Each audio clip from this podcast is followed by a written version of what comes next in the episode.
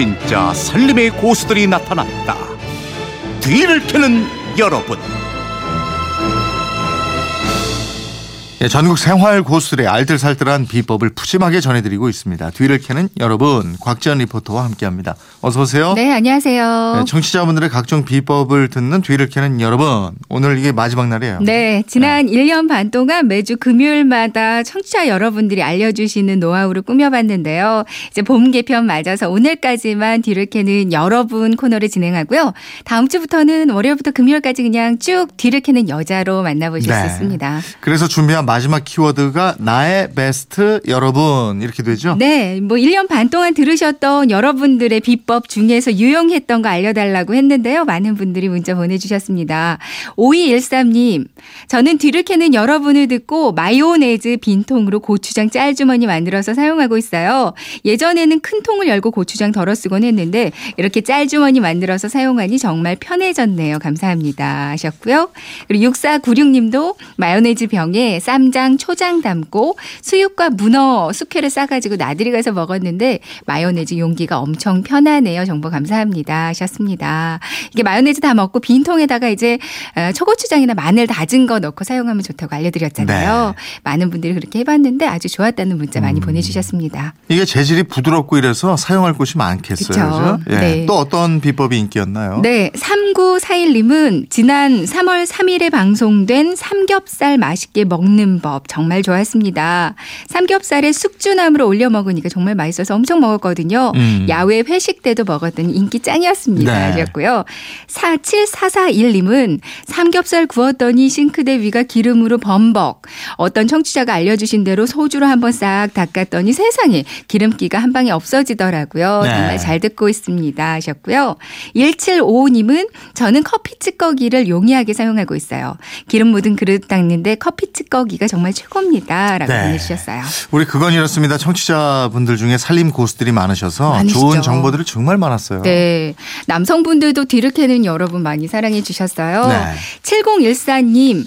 페트병 재활용, 잡곡 보관하고 잘라서 종이컵 보관용으로 천연 가습기 통으로 사용하라는 청취자분들의 노하우를 듣고 그렇게 사용했는데 뒤를 캐는 여러분은 주부들뿐만 아니라 우리 남자들에게도 유익한 게 참 많았어요 하셨고요.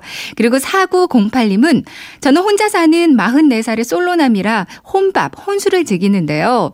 혼술 안주에 나왔던 감자 참치찌개를 즐겨 만들어 먹고 있습니다. 이젠 혼자가 아닌 둘이 만들어 먹고 싶네요 하셨어요. 네. 예. 베스트 비법 몇 가지만 더 알아볼까요? 네.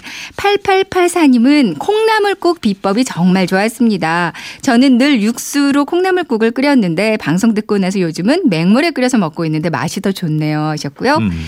어, 3697님은 거품기를 잘 이용하고 있다고 네. 하셨어요. 쌀 씻을 때 달걀 거품기로 씻으라는 청취자 꿀팁으로 요즘 손에 물 한 방울 묻히지 않고 밥 짓고 있습니다. 네. 하셨습니다. 이 거품기로 쌀 씻는다는 거 이거 정말 기발한 그러니까요. 아이디어예요. 저도 이렇게 예. 사용하고 있거든요. 네. 정말 좋아요. 다른 문제도 좀 볼까요? 네. 아, 9929님은 태운 냄비 쉽게 닦는 방법에서요. 과일 캔 주스를 넣고 끓이면 된다고 해서 직접 실천해 봤는데 제대로 성공했어요. 네. 수많은 청취자분들 생활 정보 감사드려요 하셨고요. 그리고 8253님은 가스레인지나 태운 냄비를 닦을 때 베이킹 소다를 수세미에 섞어서 닦았더니 정말 깨끗하게 지워지더라고요. 음. 화장실 변기도 같은 방법으로 닦았더니 힘 안 들여도 잘 닦여서 좋았습니다.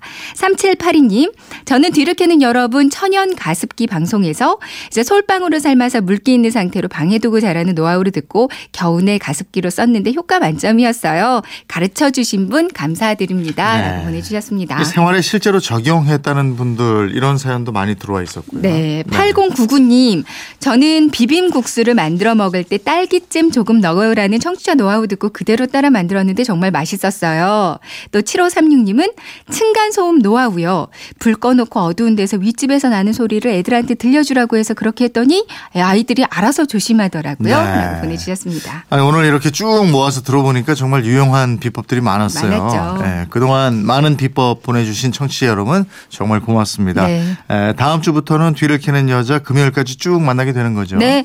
근데 뭐 저희 문자창은 항상 열려 있잖아요. 그러니까 앞으로도 좋은 살림 비법 있으시면 언제든 보내주세요. 틈틈이 소개해 드릴게요. 그동안 비법을 보내주신 분들께 다시 한번 감사하다는 말씀 전하고 싶습니다. 하겠습니다. 예, 오늘 소개된 문자와 사연 중에서 몇 분 선정해서 선물 보내드리겠습니다. 지금까지 곽지연 리포터였습니다. 다음 주에 봬요. 네, 고맙습니다.